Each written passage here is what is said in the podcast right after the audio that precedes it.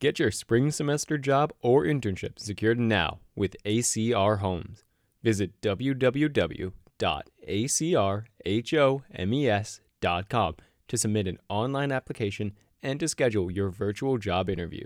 Students who are offered a position can either begin immediately, start over winter break, or even secure their spot in advance for spring semester. ACR Homes has been providing unparalleled patient care experience to pre health students at the University of Minnesota since 1981. Join our award winning team of staff and make a difference in the lives of people with disabilities while building your resume. Hi, everyone. My name is Sam Moser, and you're listening to In the Know, a podcast by the Minnesota Daily. Together, we'll be exploring the University of Minnesota's students and communities with each episode. In this episode, we'll look into the federal student loan pause scheduled to end May 2022 and what that means for loan holders. In addition, we will hear from current and former University of Minnesota students on how they think the government is handling student loan debt and what changes they think need to be made. Many of the university's graduates, as well as current graduate students, are directly affected by the federal student loan pause. The pause has helped debtors to keep their heads above water financially during a global pandemic while simultaneously stimulating the economy. The Office of Student Finance at the University of Minnesota declined invitations to be interviewed about the pause. However, Tina Faulkner, the director of the Office of Student Finance, did comment via an email to the Minnesota Daily. Faulkner said in the email, The pause to May 1st is an extension of what has been in place since the middle of 2020 and it is really aimed at alumni and not currently enrolled students. Enrolled students with unsubsidized direct loans can see a benefit of no interest being assessed, as would normally happen, and will resume as of May 1st. According to Faulkner, students graduating in May will not be affected by the pause in any way. Those with unsubsidized loans will only have interest that accrued either before June 2020 or after May 1st, 2022. According to Forbes, the Biden administration never publicly intended on keeping the pause in effect until May. It was initially set to end in September 2021, but it was rescheduled to end in January 2022. According to Forbes, inflation along with the emergence of the Omicron variant has delayed its termination even further. Yet the Biden administration claims that there will be no more extensions past May 2022. On January 18th, the Daily met with Joey Adamle, a 21 year old senior here at the U of M. Adamle has taken out subsidized federal student loans with a low interest rate, and he won't benefit from the pause since he is yet to graduate. He commented on whether he anticipates another extension, one that could benefit him directly.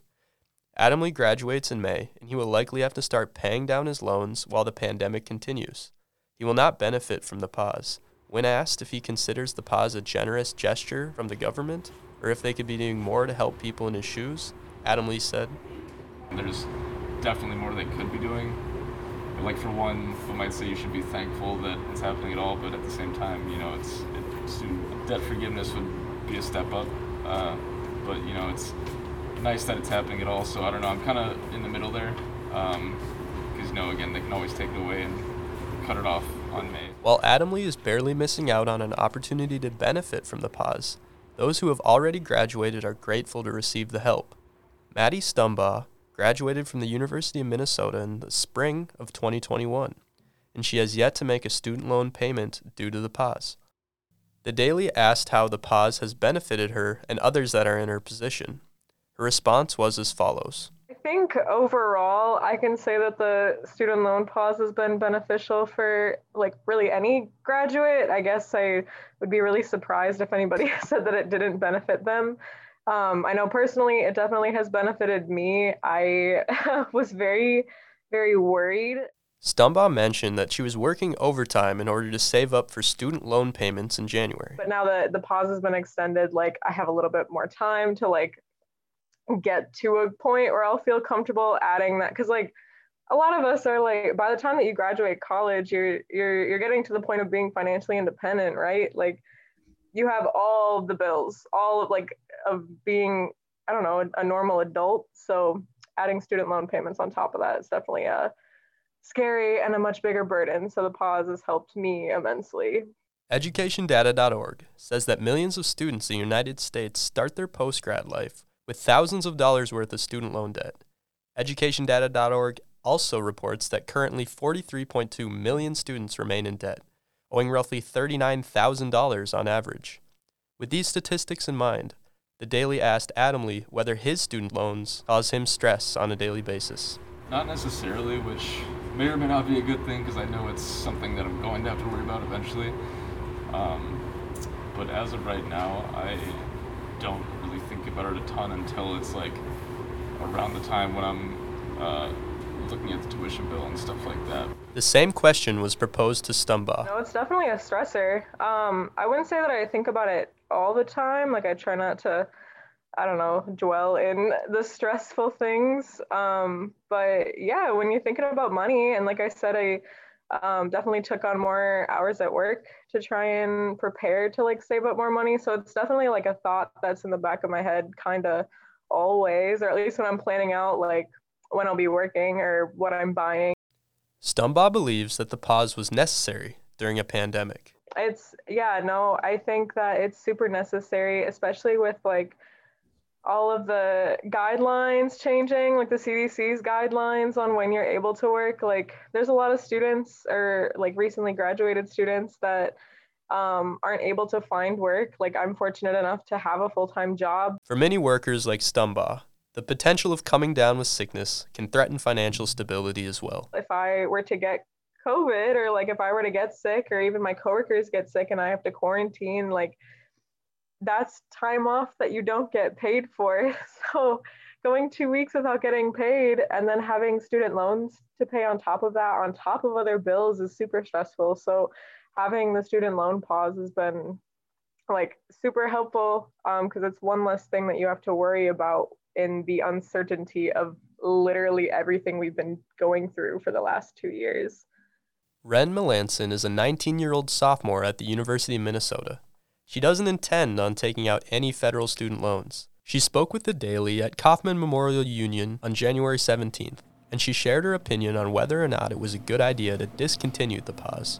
If it was introduced as a temporary solution, then I can understand why they're trying to shorten it, but I do think it would be a good idea to make it a permanent solution.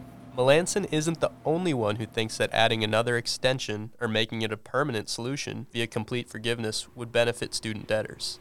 Adamle also shared his thoughts. I hope they decide to extend it. I hope there's enough pressure coming onto them that they do decide to do that. Uh, if they have claimed that it's the final time and do go with that, then that'd be unfortunate uh, for me and for all other uh, graduating students and those who have already graduated, of course. Um, but yeah, I guess we'll just have to wait and see. Stumbaugh is also unsatisfied with the pause ending in May. Yeah, I think. I mean, I think the, co- the cost of college in general is pretty uh, extraordinary. Um, and then on top of that, like considering that we just elected Biden under his promise to forgive student loans, I think there, like, I think that the extension of the pause has been really helpful, but it's just kind of mitigating the, the original promise that they made that they were going to forgive student loans in general. Stumbaugh wants the Biden administration to do more for student debtors. I don't know, it just it just definitely feels like they're trying to weasel their way out of that. Um, which I don't know if I expected anything different, but there's always that hope that they'll actually follow through, right? Stumbaugh is in favor of complete student loan forgiveness. When she is asked what she predicts in the near future, she doesn't know what to expect. I don't know. I think there's too many variables. I think if like given the situation that you laid out, if COVID is still happening and people are still um, as affected by it as we are now, I think that ultimately, unfortunately, it's up to the people. Like it's up to the people and how hard we're going to push back um, and fight for what we believe we deserve. Stumbaugh thinks that sitting around and waiting for the government to help student debtors might not be enough. She wants student debtors to speak out, share their voices, and earn their federal assistance. I think if it continues like it has for the past couple of years, it'll definitely be a big uphill battle struggle, like like everything else has. But hopefully, there will be some I don't know reception of of our cries for help. As the pandemic rages on and higher education rises in price, student debtors are put in a tough spot. The federal student loan pause has relieved some students of stress, but many wonder if it has done enough. As we come to a close, I would like to thank Joey Adamle, Maddie Stumbaugh, and Ren Melanson for taking the time to share their thoughts with us. And to all listeners, thanks for tuning in. We'll see you next time. I'm Sam Moser, and this is In the Know.